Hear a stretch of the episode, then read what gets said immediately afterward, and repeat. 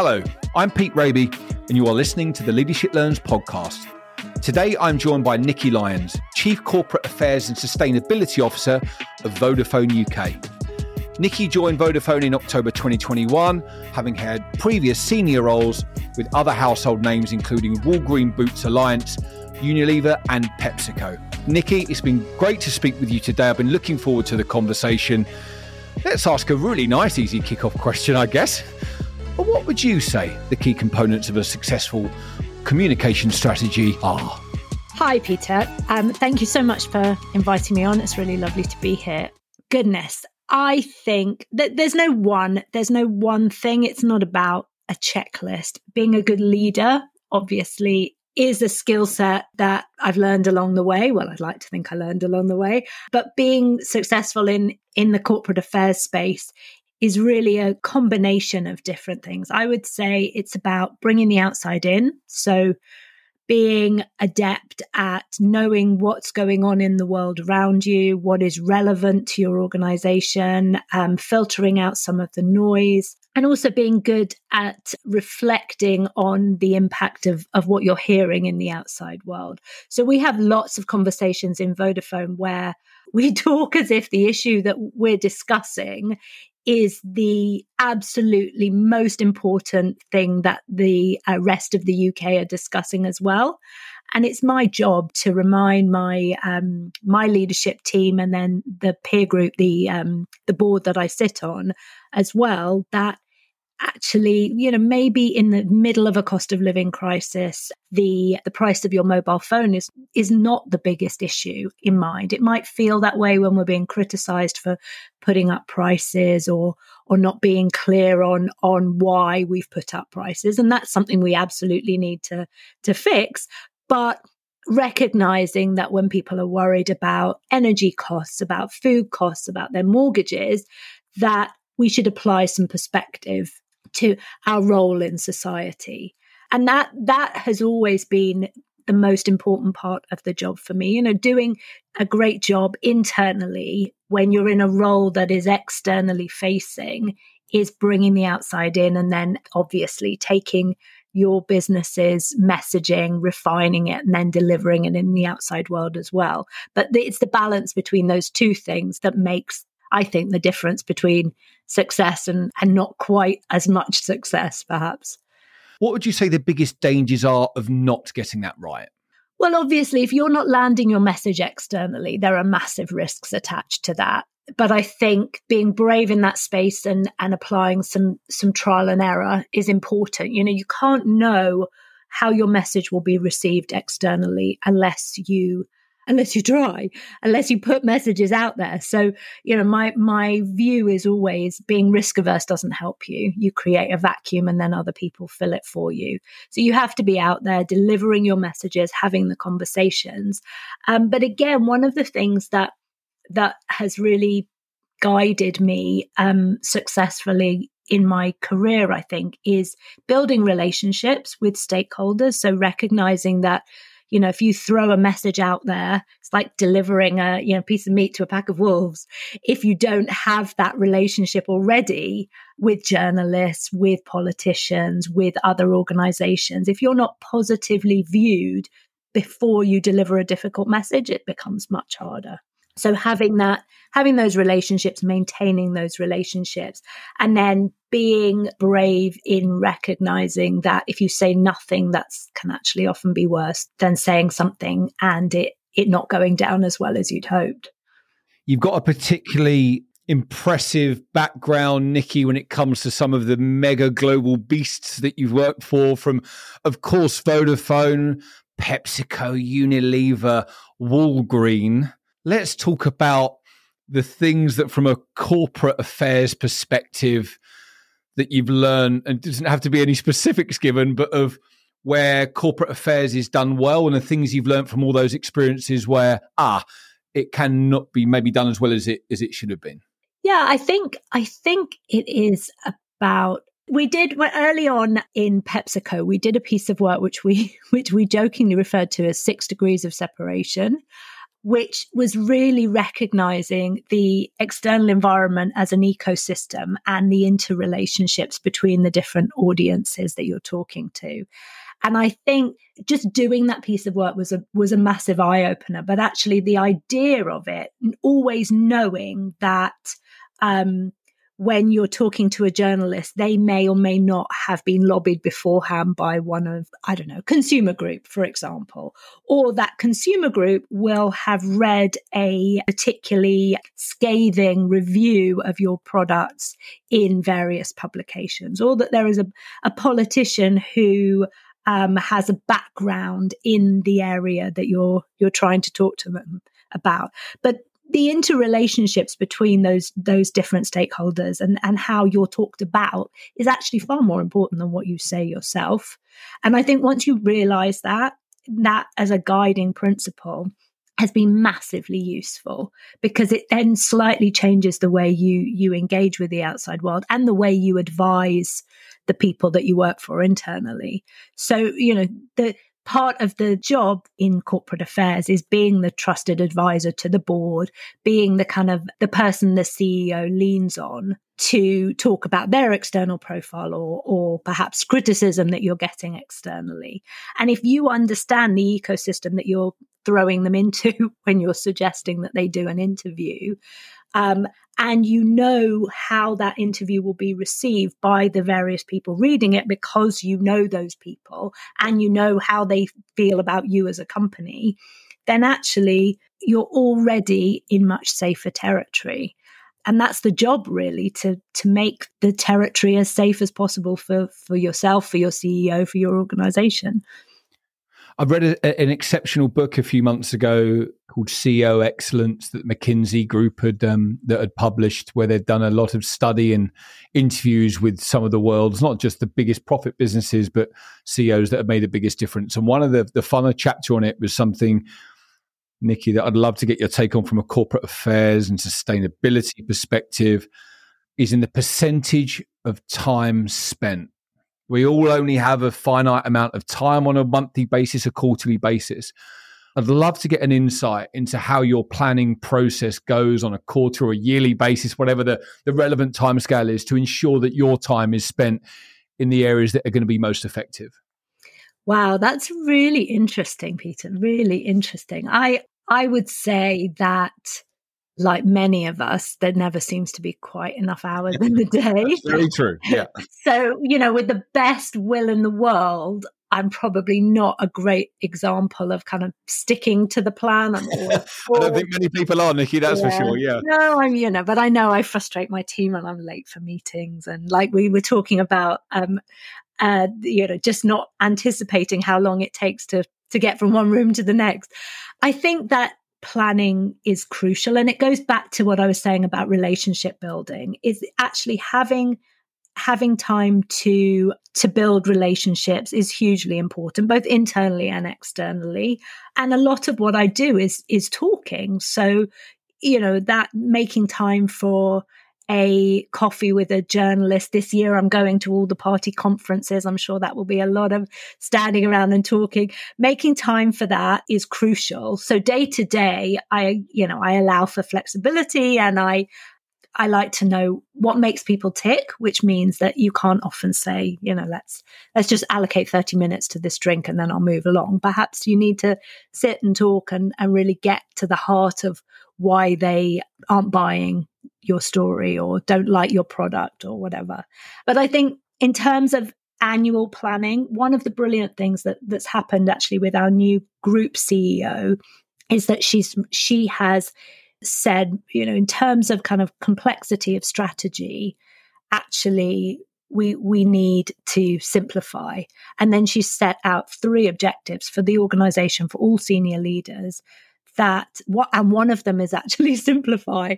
Um, so it's about it's about um, customers growth and simplicity. And that has just absolutely streamlined the planning process. It's helped my um, uk leadership team to really understand where where we put our resources how we drive for success. It's created a leaner plan for our engagement in the outside world because we're saying, you know, externally, we should be talking about everything we're doing all the time, how we're thinking about our customers pretty much every minute of every day. So we've we've streamlined um, as an organization from having kind of extensive plans into three clear areas of focus. And there's still a lot of work that goes on and, and then, you know, pages and pages of the plan for the year. But putting it under three headings has just helped us recognize that certain other areas are not worth the time spent. And these are the things that we put the majority of our attention against. Nice. I'm I'm glad a business as small as ours compared to Vodafone are doing something similar. And I, I I'm a huge believer, Nicki, in simplicity and breaking it down to what are the things, if nothing else, we impact. What are the two or three things that we can do? So. Um, so good to hear that we're uh, following following some good examples there. I also love the point a couple of minutes ago. You know, we were talking about it before the recording began. I love being busy. I love working hard, and I'm quite a high energy individual, as I think you know a, a number of, of people are also that can mean that sometimes it can be very easy to make that diary on a weekly basis chock a block with back to back meetings, go, go, go, go, go. Now, if that's the case, especially if lots of those are internal, how well are you getting perspective from the outside world? How often are you giving yourself room to breathe? How often are you giving yourself the time for that additional lengthy conversation rather than being dragged from pillar to post? I really don't think you can do that effectively. So it sounds like as um from your from your role, but senior leadership is actually making sure that your diary isn't as it is so often easy to do and, and, and carving that time out. Now, it's certainly, I would imagine, Nicki, your communication strategy and plan internally as well as externally has got to be something that you think an awful lot about. You can have all the conversations, but how much the internal team at Vodafone compared to that, uh, you know, the, the external position gets spoken to, what those key touch points are, I'm sure has been a well thought out, continually revised plan as you've got more and more experience in these roles. Maybe could you just give us a bit of insight of, of when you go into an organization, how you go thinking about how you get that balance correct? Yeah, I think I think the internal communication piece is is hugely important. I think that I mean one of the things in my in my role actually at Unilever, which was a, a global role supporting the president of the food category. So a massive um, constituency of different people in different markets. And actually, we put an enormous amount of attention on the internal piece with a real understanding that actually, if all of those people didn't understand the strategy, the plan, hadn't had the time to really get into the detail of, of what was created and why, then actually executing it market by market in an aligned way would be impossible. So the, the conversation is as much is as important as the plan and the the product. You can't have the the the plan and the product without actually having a, a back and forth with each and every market where everybody understands what it is that you're what it is that you're trying to achieve and why. And the why then requires the, the internal conversation.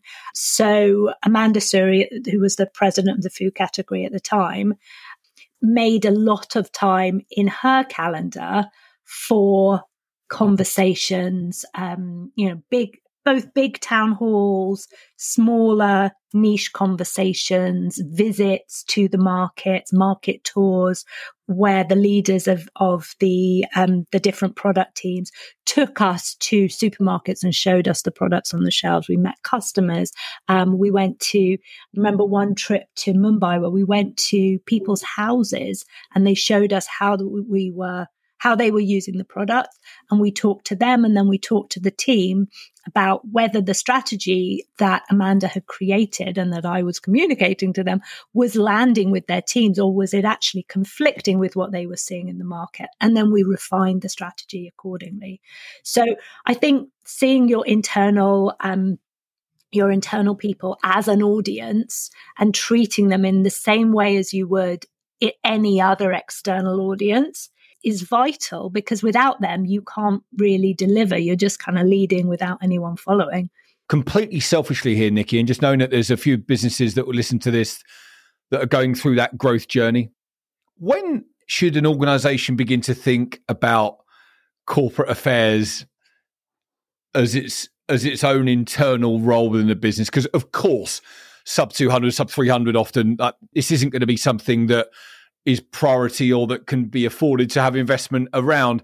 Um, it, it, this might be an unfair question because of the size of the businesses that you work with, Nicki, but I'm sure you've got uh, friends uh, in in your network as well. Is, is there a time that, generally speaking, you think you see companies starting to think about this? I think at the point where you're starting to think about the importance of your reputation in the outside world, that's really the shifting point. So I'm not sure it's about the size of the organization.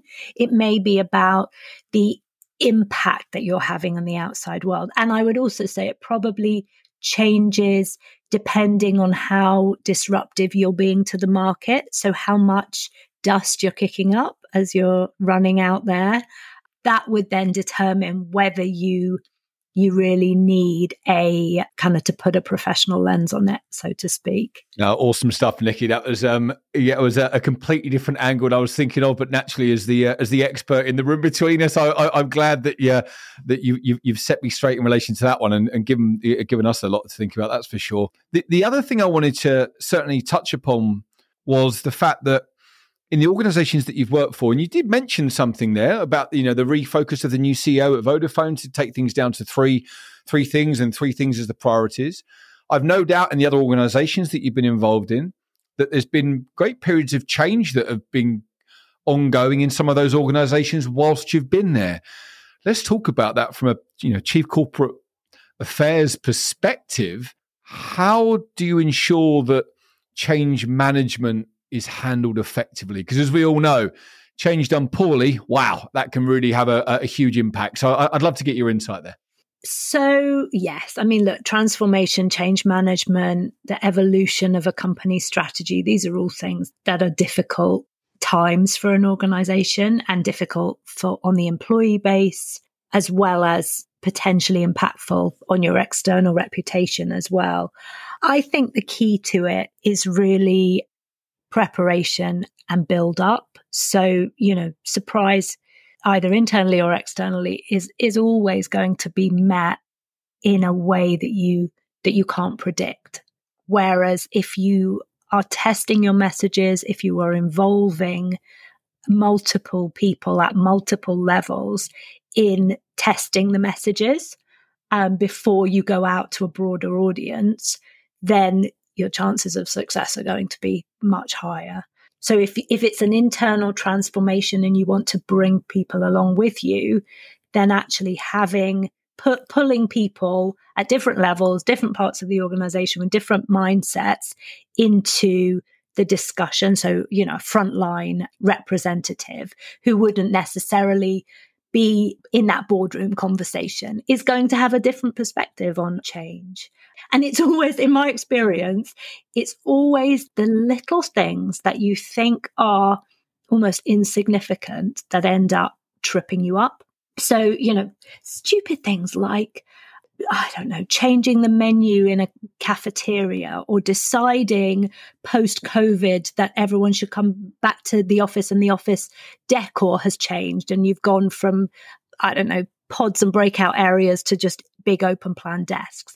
It's the it's the the way people feel when they walk into the building and they see a change that they weren't anticipating causes a bigger problem than if you'd actually sent them regular photos as you were doing the the office redesign and prepared them for it and perhaps asked you know put out a survey what kind of what kind of seating would people prefer or you know uh, do a competition around the color of the paint of the walls. I mean, all of those things seem very trivial, mm-hmm. but actually it's about making people feel like they're part of the journey. Mm-hmm. So when you apply that same thing to a much bigger change, you're getting the same result, which is people feel like they had a voice, they were mm. part of the change as it was being created. You might not want to, you know, nobody wants to make big decisions by committee, but actually they might have input that you hadn't thought of because they have a perspective that you don't have. And it's remembering that that is the key, I think, to successful change management. It's one of the hardest things for sure in a, being a business leader where you go, what level? As you, I love the I love the example of the paint on the walls because ultimately you could spend your entire day asking everyone about everything. And the reality is knowing where that line is drawn and, and probably by form of like employee surveys of actually making sure that you know the stuff that people care the most about is going to be one of those things to make sure your you know your communications plan around change is handled effectively. But it definitely sounds like one of those areas, Nicki, where prevention is better than cure. trying, to get, trying to get stuff done can be one of the biggest dangers because it might seem small and innocuous to you, but in other people's lives, it really is a big thing. So, yeah, an, an excellent insight. Thank you, Nicki. One of the biggest talking points of the times as it should be is in relation to the sustainability side of the work that you do, Nicki. And I'm sure lots of this is wrapped up in in your core role. But I mean, effectively, corporate social responsibility, sustainability is one of the hot topics. And let's be honest, when it's done badly, it can look piecemeal. It can look like, oh, okay, we've got a box to tick. How do you go about making sure it isn't just a box, you know, a box to tick? And how would you describe what successful incorporated sustainability strategy looks like? So I think that I've been doing this a long time in a lot of different in a lot of different companies. Some, you know, PepsiCo, it was it was very much about the impact of production facilities. So, um, you know, water usage at Walker's Crisp factory in, in Leicester. It's a big conversation, took a lot of time and energy. And then in FMCG at PepsiCo and at Unilever, you know, the packaging, weight of packaging, production, waste, all of those things were very much at the core of the business. And then now in the uh, technology and telco sector, it's quite different because you're talking about much more expensive products. People buy a mobile phone probably once every couple of years. Um, so thinking about the the circular economy in in our business, in Vodafone's business, is very different. So so I think it's a complex area. There are multiple different routes to success in sustainability, but I think the the same principles apply, which is on the environmental side, we need to take care of our planet. We need to do whatever we possibly can as good corporate citizens to make sure that we have as little impact on the planet itself as possible. So for Vodafone, we're doing a lot of work around refurbished products. How do we persuade people to trade in their old device when purchasing a new one? or perhaps even purchase a refurbished device. And then with our technology, so the, you know, the network itself, big energy user, um, how do we make sure that we have a principle again of re- recycling and reusing in the network when we swap out old technology? Is there a, a place it can go? We've actually created this really cool kind of like mini Amazon marketplace um, where we can trade um, technology that's no longer applicable to the, the UK network, um, but might actually be usable in other markets and other parts of the world. So it's really thinking about how you apply innovative thinking into every part of your business, really understanding your your, your kind of end to end impact, and then circularity as a as a business model and selling that piece to customers. And that's one thing that I know Unilever have been criticized recently for kind of overdoing it potentially. But I think that the conversation that they created around helping, you know, not not leaving sustainability as a responsibility just for business, but recognizing that consumers care about this stuff and will make purchasing decisions based on it. I think that's hugely important. When we're asking people to consider buying a refurbished product, it's because we know there's a whole new generation out there who actually want to lessen their own personal impact on the environment. And they can do that very easily by buying, you know, a, a secondhand iPhone instead of a new one. So, how do we enable good behavior in ourselves and how do we enable good behavior in others? And then, lastly, I think uh, it's interesting. I was reflecting this morning with a colleague on the um, the new Apple video. I'm sure you've seen it. Everyone's talking about it, and how you know they didn't mention ESG and they only focused on the E. And I think one of the things actually that I'm most proud of in Vodafone is that we have a really extensive social value program and we have a campaign and a commitment called Everyone Connected, which is our commitment to closing the digital divide. So recognizing that in the UK, there are people who are excluded from digital experiences, either because they don't have a good enough device or they don't have, they can't afford data or they don't know how to use the technology they have, or they live in a part of the country where they don't have access. All of those reasons are our responsibility to fix as well. So helping people cross the digital divide, whether it's learning digital skills or accessing data through our Everyone Connected program. That for me is as much sustainability as our role in the circular economy. We had uh, before Ronan, who was an awesome guest, the former CEO of O2, who, who came in the studio with me, and we we talked crisis management. Now, I'm not sure specifically within your career, Nick, if there have been any um, horrible crises that you've had to deal with in one place or the other, but it sure is an interesting subject. And, and, and, and naturally, I'd imagine that your role gets about as affected by a, a big old crisis as anyone within the business. It'll be fascinating to hear how, in your perspective, um, good crisis management looks like, um, you know, fr- fr- from your vantage point wow, God, you make me dig up some painful memories. Right? I mean, look, good. I think it's the same principle as every other day. It might not feel it at the time, but I think, you know, dialing back and recognizing that you already had a plan for whatever it is that's hitting you is probably the most important role that that somebody in in my position can play you know reminding everybody you know whether whether you put it in your crisis plan or you mapped it as part of an exercise it's unlikely i think that something ever strikes a, a business that is totally unanticipated so that plan and the planning process and the being really rigorous about what would we do? Who gets called first? How does this work? Who makes the decision on the message? What is, what when does the message go out? Who does the message go out to? You know, a good a good crisis plan should already exist and be sitting on your virtual shelf. Um, and then you just need to pull it out, dust it off, and, and go. For organizations looking to engage with governments, public affairs, NGOs, are, there any specific challenges to be aware of or any things that people should be? Uh, again, it, it sounds like so much of what you've said has been about the planning of where you want to be and, and, what steps you're going to take to be able to get there. Is there any different in, in what you'd advise in relation to that uh, those areas? So much of reputation is based on on relationships.